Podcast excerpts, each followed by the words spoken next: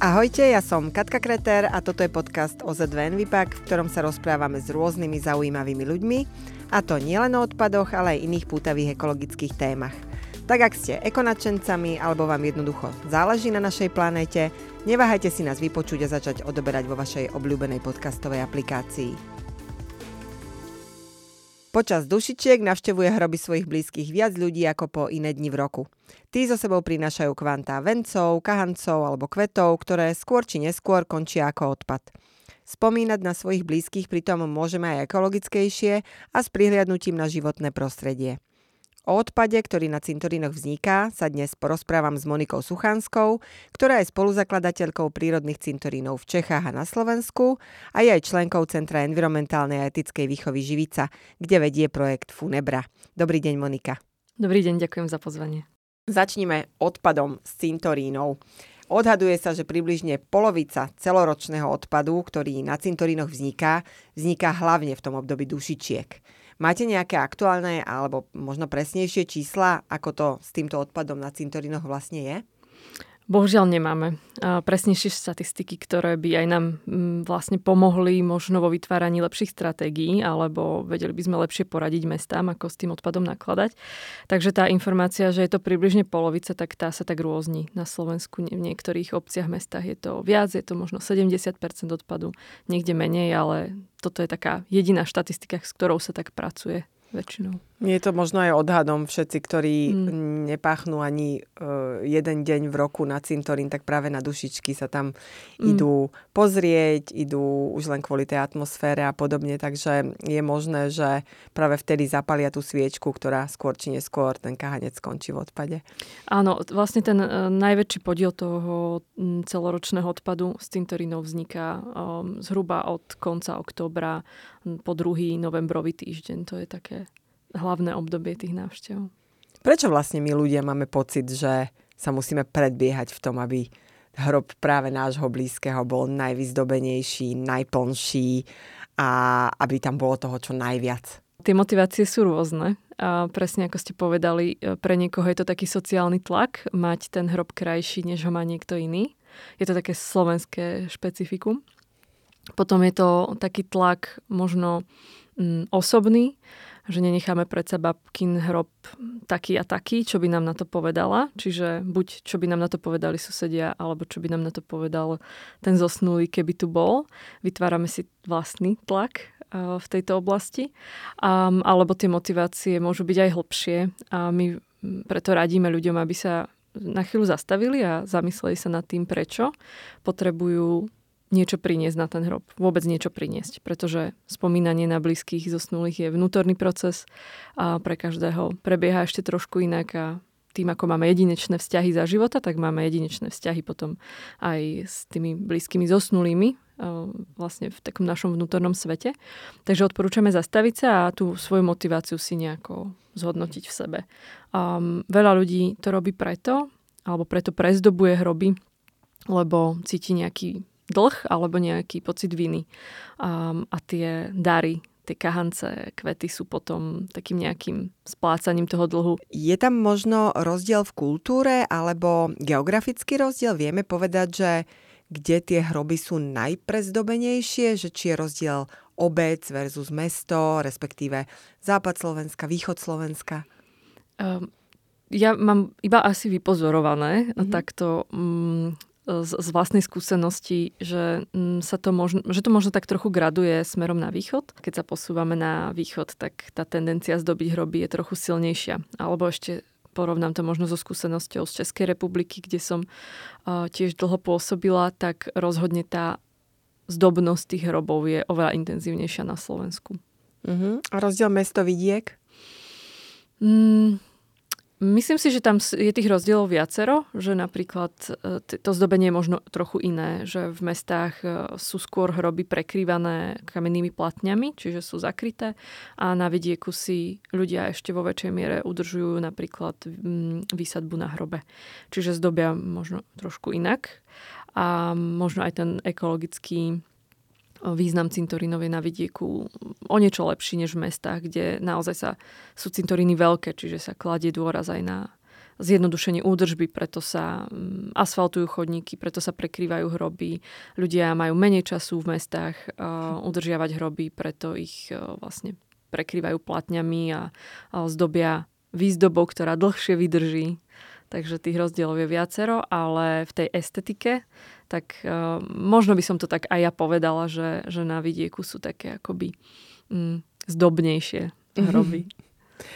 Uh, čím sú vlastne hroby ekologickou nejakou záťažou na životné prostredie?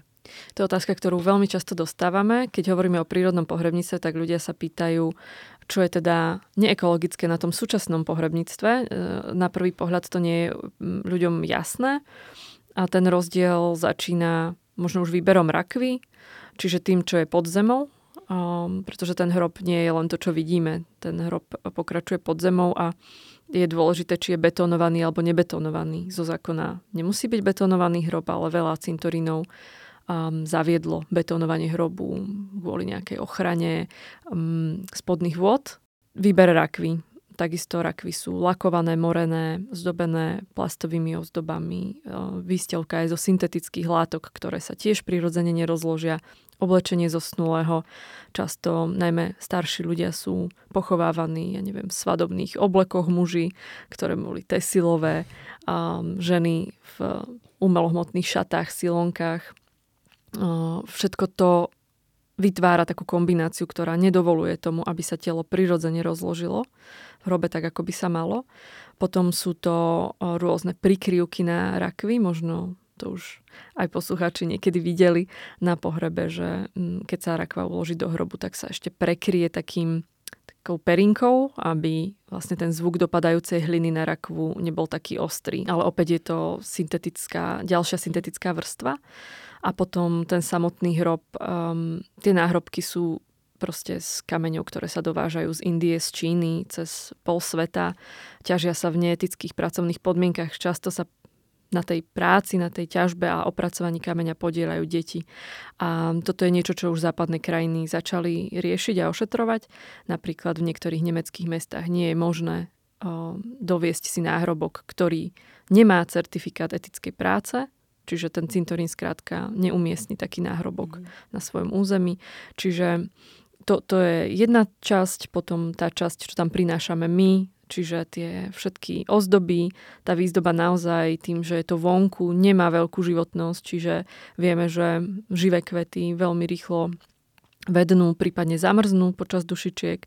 A, takže ľudia volia skôr tie umelohmotné kvety, ktoré ale sú z plastu, z ropy a, a sú z kombinovaných materiálov, takže tam nie je zase možné ich a, správne vyseparovať, vyrecyklovať. Nehovoriac o kahancoch, ktoré ako tak pozorujeme, tak čím ďalej tým viac ľudí si volí tie LED kahance, tie na baterky, ktoré teda horia, nech sa deje čokoľvek, uh-huh. ale majú veľmi krátku životnosť a mm, tá tiež ekologická stopa batérií je, je veľká. Ľuďom sa to nechce od seba oddelovať, keď to vyhadzujú prípadne neved, nemajú kam vyhodiť na cintoríne tie veci správne nezoberú si ich domov, pretože z cintorína sa domov veci nenosia. A, a takto vlastne sa nabaluje ten ekologický problém cintorínov a narastá. Množstvo obcí a miest aj pristúpilo k poskytovaniu triedeného, triedených kontajnerov a tak ďalej na cintorínoch, ale ukázalo sa, že ľudia, ktorí tam prichádzajú, nie sú disciplinovaní napriek nejakému vzdelávaniu. Skôr či neskôr v tých kontajneroch bol skôr zmesový odpad ako, ako vytriedený odpad. Možno aj práve kvôli tomu, čo ste spomínali, že tie vence sú z kombinovaných materiálov, ľudia to nechcú rozpletať a nejak odseparovávať od seba. A tým pádom sa vrátili k tomu, že majú jeden kontajner. Myslíte si, že ľudia nemyslia na cintoríne, na ekológiu, že, že jednoducho majú to majú to striktne oddelené, že tu je prioritou niečo úplne iné, že ani nemajú záujem o takéto dívanie sa nejakými zelenými okuliarami na ten, na ten svet na cintoríne? Určite taká skupina ľudí je a vieme o tom, keď sa s ľuďmi o tom rozprávame, tak toto zaznelo, alebo zaznieva to občas, že no. predsa tam ide o niečo iné a mm, tu si to môžem dovoliť vlastne nemyslieť na, na ten odpad. Um, ja si myslím, že um, taktiež to tak vnímam, že, že ten vnútorný proces, ktorým si tam ľudia prechádzajú tým spomínaním a možno aj nejakými ťažšími pocitmi, um, by ne, nemusel byť úplne narušaný mm. takým tým a teraz tu sa idem postaviť a zamyslieť, kam čo mám hodiť do koša, ale to si myslím, že potom zodpovednosťou aj tých ľudí, aby ani nekupovali veci, nad ktorými musia tak zložito uvažovať a možno si to premyslieť dopredu je, je taký, taký správny spôsob, ako k tomu pristúpiť. Ďalším takým faktorom, ktorý to komplikuje, je aj presne to umiestnenie kontajnerov a rozpoznanie správneho materiálu u ľudí. Vyzerá to ako sklo? Nie je to sklo. Alebo je to sklo s prímesou plastu. A teraz ako toto má ten zákazník vôbec spoznať. A problémom je aj uh, nejaká infraštruktúra na cintorínoch, kedy tie kontajnery uh, napríklad nie sú dobre označené alebo nie sú rozmiestnené tak, aby sa tým ľuďom chcelo vyhadzovať mm. tie veci správne, čiže sú napríklad umiestnené o, mimo vchodov, alebo pri jednom vchode je jeden, pri druhom vchode je iný kontajner a ten človek naozaj nebude obiehať predsa celý cintorín, aby správne vytriedil odpad. Takže často to končí tak, že človek použije kontajner, ktorý je najmenej naplnený. Človek vidí, že úplne nezmyselne umiestnený mm, kontajner na papier je prázdny, tak logicky to hodí tam. A, pretože pap- aký papier z mhm. cintorína. Tam naozaj vzniká minimum papierového odpadu. Väčšinou sú to možno len obaly z kytíc, ktoré naozaj človek môže kľudne zobrať aj domov. A prípadne niektorý papier môže hodiť, dajme tomu, do zeleného odpadu pretože by sa tam ro- rozložil. A čiže aj to rozmiestnenie kontajnerov, niekedy je to naozaj, máme pocit, že skôr taká akoby na oko záležitosť, že hlavne, aby sme tie farebné kontajnery mali, aby ľudia mali pocit, že triedime, ale stretávame sa často aj s názorom ľudí, že neveria tomu, že sa to správne vyvezie alebo správne spracuje. Čiže veľa ľudí si myslí, oni to aj tak zosypú niekde mm-hmm. dokopy a pôjde to všetko na skladku alebo do spalovne.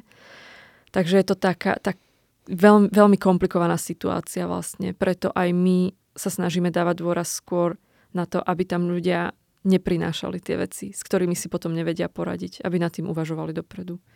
Ja veľmi ďakujem za tento mýtus, ktorý ste spomenuli, lebo to sa my potýkame hádam od nepamäti. My sme na trhu 20 rokov a 20 rokov vyvraciame mýtus, že to končí na jednej kope.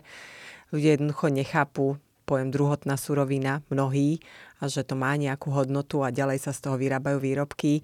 A som veľmi rada, že to tu, že to tu odznelo aj, aj z vašej strany.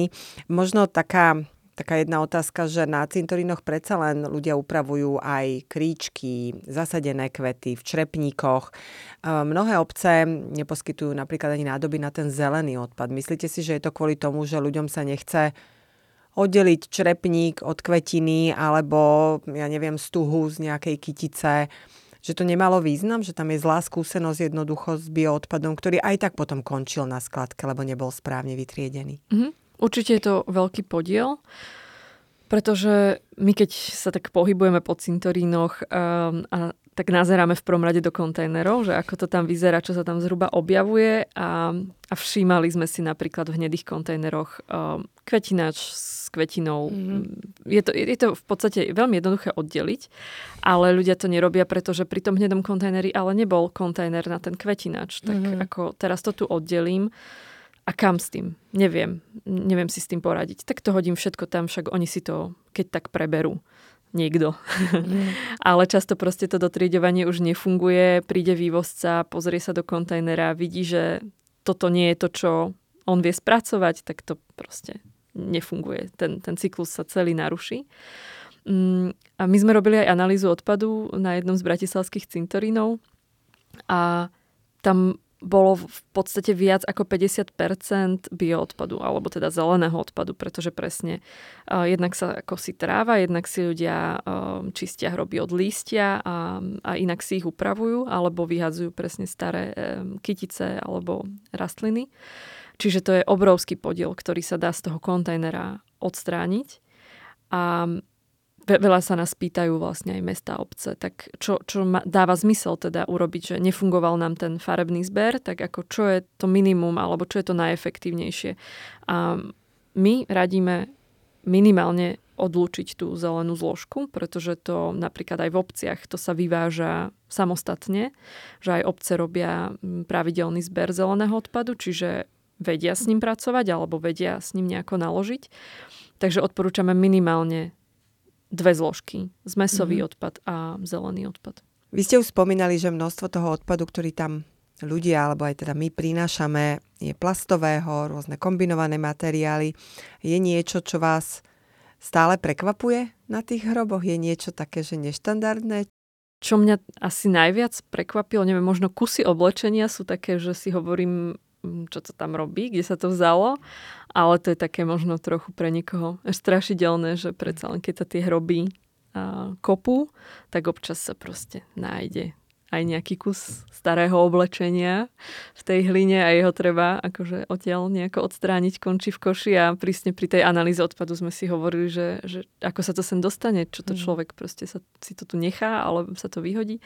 Takže sú to aj také mm, možno nečakané veci, ale našli sme napríklad aj kuchynský odpad v tom kontajneri, že niekto vyslovene akože z domácnosti tam priniesol um, mm. odpad z kuchyne, uh, sáčok odpadu. Um, pre mňa sú to a napríklad aj také možno niektoré ozdoby v pokročilejšom štádiu rozkladu, že tam bol napríklad šiškový veniec, mm-hmm. ktorý už bol do veľkej miery rozložený, ale zostala vlastne celá taká infraštruktúra silonu z neho. Mm-hmm. Že on bol celý, každá jedna šiška bola niekoľkokrát vlastne omotaná silonom, pretože takto celé držalo pokope mm-hmm. a to, s týmto sa často stretávame, že ľudia uh, hovoria, ale ja kupujem tie prírodné. A keď sa pozrieme na to, čo ten človek kúpil alebo čo kupuje, tak z vrchu, keď sa človek na to pozerá napríklad na tom trhovisku, uh-huh. tak to vyzerá prírodne. A keď to otočíte, tak to má napríklad základ z aranžovacej hmoty. Uh-huh. Alebo je to celé pozliepané távnou pištolou, alebo je to zviazané silonom. A v tom prípade už to nemôže ísť do zeleného odpadu. A človek nevie, nevidí do toho, alebo si to skrátka aj tú aranžovaciu hmotu veľa ľudí vôbec nevie, že to nie je prírodný materiál, to je veľmi o, vlastne škaredý plast, ktorý sa drobí, vzniká z toho, vznikajú z toho mikroplasty a nedá sa to nejako recyklovať. Proste je to veľmi zlý materiál, ale je to zelené, vyzerá to, mm. tak to zapadá do tej celej, do toho aranžmánu a ľudia si takéto veci vôbec nevšímajú a a skrátka je to ťažké potom recyklovať. A je to niečo, s čím sa ľudia stretávajú hlavne naozaj niektorý raz za rok. Mm-hmm. Takže nad tým ani neuvažujú vôbec. Čo sa deje vlastne s odpadom z cintorínov, ktorý je takto vyhodený do netriedeného odpadu?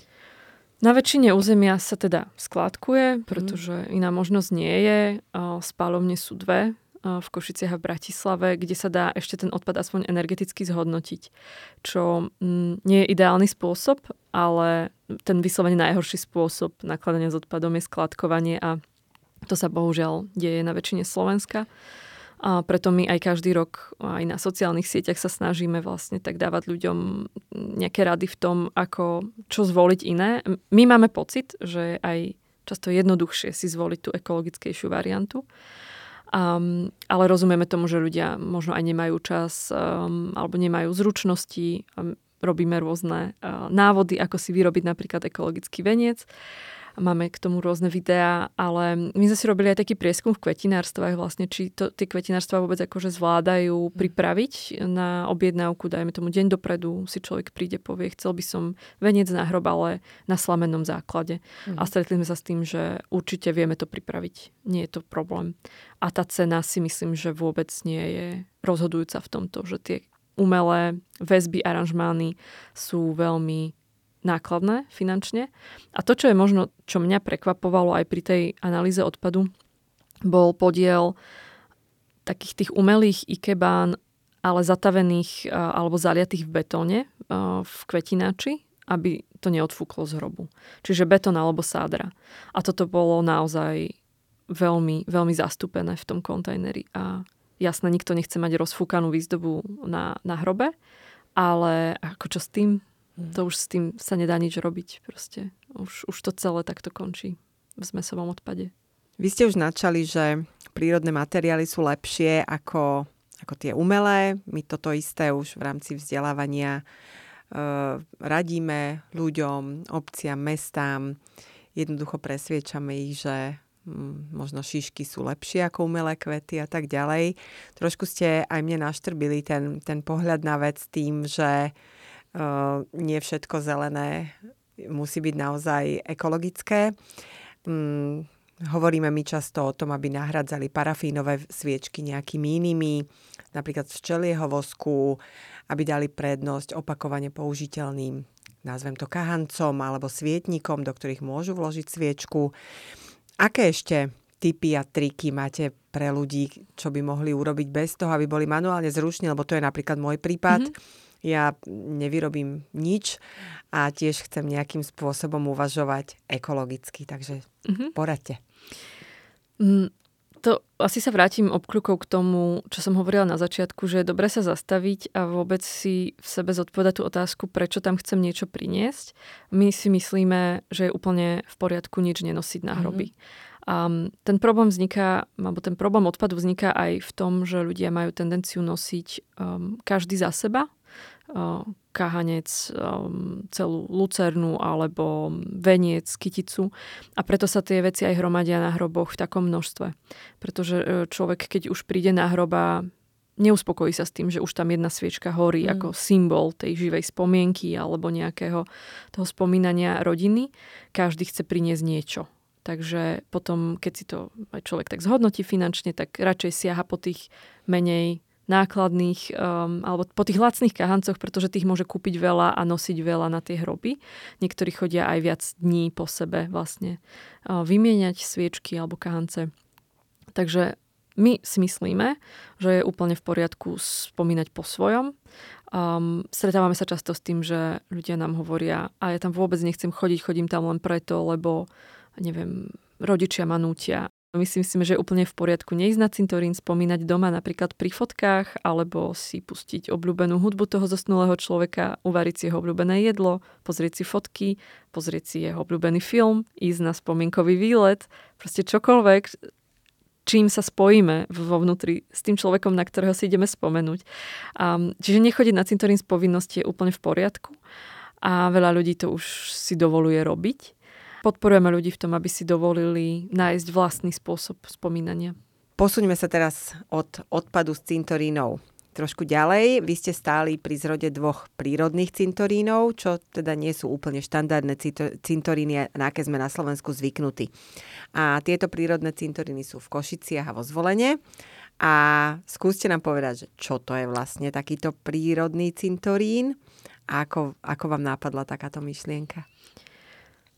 My hovoríme, že prírodné cintoriny sú spojením rešpektu k prírode s rešpektom k ľuďom, pretože naozaj tá príroda tam dostáva mm, veľký priestor, čiže kladieme dôraz na to, aby to miesto, kde cintorín vzniká, bolo čo najzachovanejšie vo svojej prírodzenosti a podporujeme tam práve biodiverzitu, lokálnu biodiverzitu výberom rôznych druhov rastlín, ktoré sú typické pre tú oblasť Podporujeme tam biodiverzitu napríklad aj včelými úlmi alebo hmyzými domami. A tie prírodné cintoríny u nás aj vo svete um, sú vlastne odlišné od tých klasických cintorínov na prvý pohľad najmä tým, že tam nie sú klasické náhrobky, ale tú pamätnú funkciu preberajú rastliny. Čiže vo zvolenie napríklad e, kvetinové záhony, v ktorých sú umiestnené len malé kamenné tabulky s menami a s dátumami zosnulých. A v Košiciach je to lesná časť areálu krematória, ktorá um, nikdy nebola nejako využívaná, bola vlastne ako taká záložná časť pre ďalšie rozširovanie cintorína, um, kde sú hrobové miesta v okolí stromov a na stromoch sú malé kovové tabulky, na ktorých sú mená a dátumy. A tá ekológia vlastne, ako som už hovorila o tom, že siaha aj pod zem, tak pochovávame popol zosnulých v ekologických urnách alebo úplne bez schránky, iba vsypom. A vo zvolenie vlastne už rok máme aj možnosť pochovania, ekologického pochovania celého tela v ekologických rakvách a telo je zabalené vlastne alebo oblečené do prírodného rubáša. Mm, a namiesto náhrobku opäť je tam vysadená lúka následne na ten hrob. Takže to je taký akoby ekologický rozmer tých cintorínov a taký možno hm, hlbší rozmer je že sú zároveň alternatívnymi miestami pre posledné rozlúčky.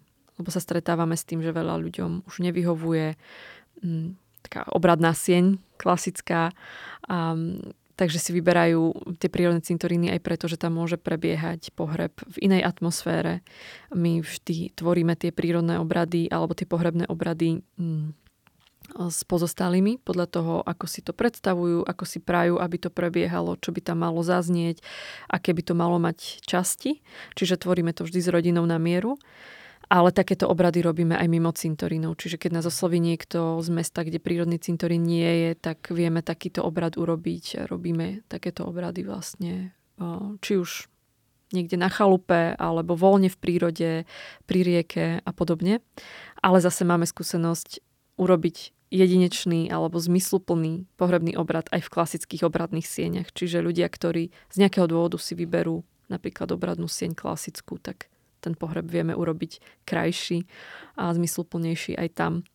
A, a vo svete to prírodné pohrebníctvo má veľmi veľa foriem a prírodné cintoríny napríklad v Británii sú niektoré dokonca farmárske, že tam môže založiť cintorín aj vlastne jednotlivec alebo občianske združenie, na Slovensku len mesto alebo církev. Mňa zaujíma, či tieto prírodné cintoríny vychádzali z vášho nápadu a museli ste presviečať mesto, alebo či máme na úrovni miesta a obci na Slovensku takých osvietených ľudí, ktorí už nad týmto uvažujú.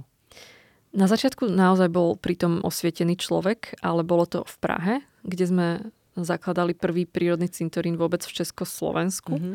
um, kde bol vtedajší riaditeľ správy pražských cintorínov. Uh, on je tam vo funkcii aj teraz, ale na tú dobu, pred tými takmer desiatimi rokmi, to bolo o tom, že on si prečítal um, záverečné práce, moju záverečnú prácu, ktorá sa venovala vplyvu ekologického myslenia na pohrebné rituály a mm, záverečnú prácu ešte jednej slečny, ktorá písala o um, vyslovene už britskom prírodnom pohrebníctve, pretože tam vzniklo vôbec v Británii prírodné pohrebníctvo. Ona mapovala práve ten zrod prírodného pohrebníctva.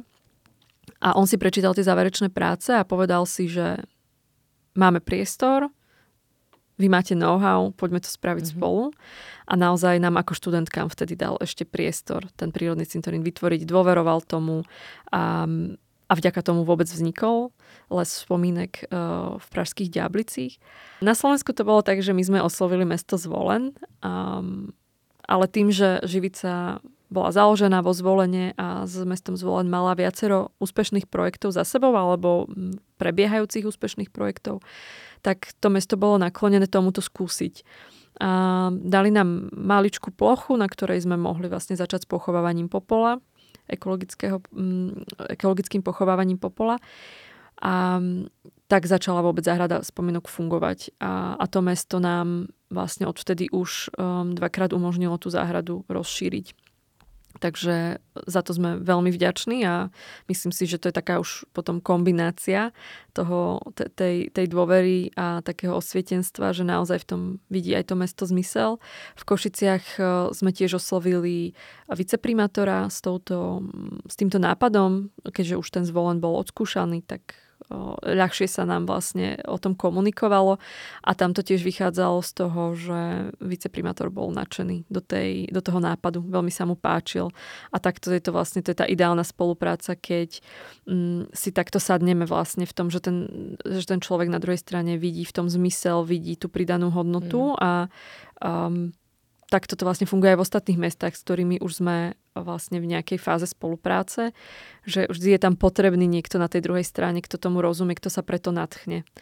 Um, takže um, bez toho to nejde. Um, takéto presviečanie, poďme to urobiť, je to dobre, toto nefunguje úplne. Mm. Čiže my to tak ako nadhodíme a zistíme, že našli sme tú spojku na druhej strane, alebo nás osloví priamo to mesto alebo obec, čo je vlastne pre nás taká ideálna spolupráca, lebo už, už, už, už vidíme, že, že to má naozaj budúcnosť, keďže to vychádza z toho mesta samého.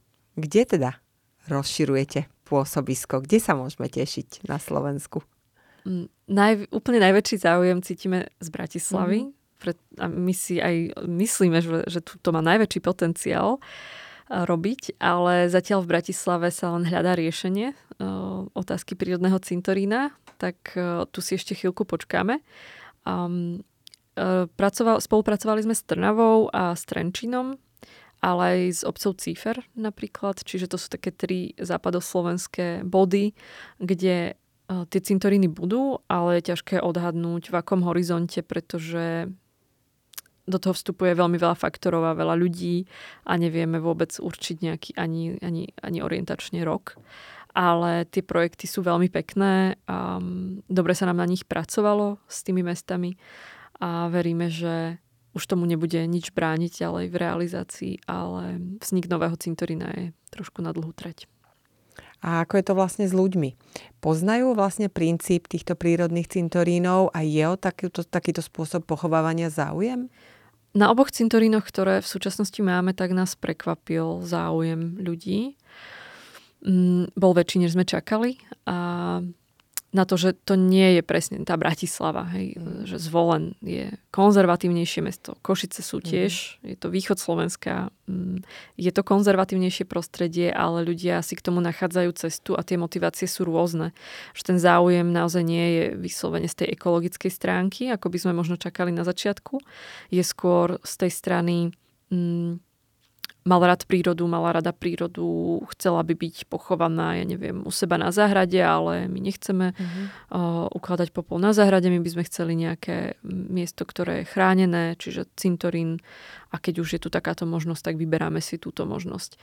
Čiže sú to skôr také, taký nejaký vzťah k prírode alebo také vyslovene praktické otázky.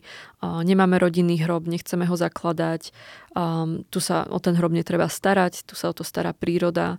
Tak ľudia si nás vyberajú z rôznych motivácií a ten záujem je veľký a myslím si, že je oveľa väčší, než sme schopní akoby pokryť. Možno taká posledná otázka, keďže momentálne máme pred dušičkami. Mm, všetci vieme, ako vyzerajú cintoríny tradičného typu okolo dušičiek. Skúste povedať, ako vyzerá prírodný cintorín.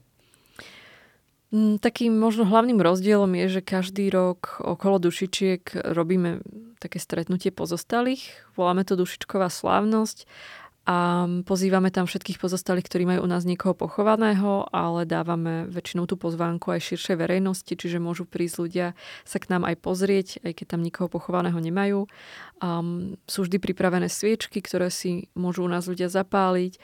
Mávame tam aj hudbu, občerstvenie, čiže je to také stretnutie, kedy môžu sa ľudia aj medzi sebou trochu spoznať, ktorí majú spoločné vlastne to, že majú niekoho pochovaného u nás, alebo ich nejakým spôsobom tá myšlienka prírodného cintorína zaujíma. Takže robíme aj takéto stretnutia. Mm, inak sa ten cintorín nejako zásadne ne, nepremení v tom, ako vyzerá, pretože napríklad do toho košického cintorína nie je možné prinášať uh, nič, čiže ten les vyzerá stále rovnako.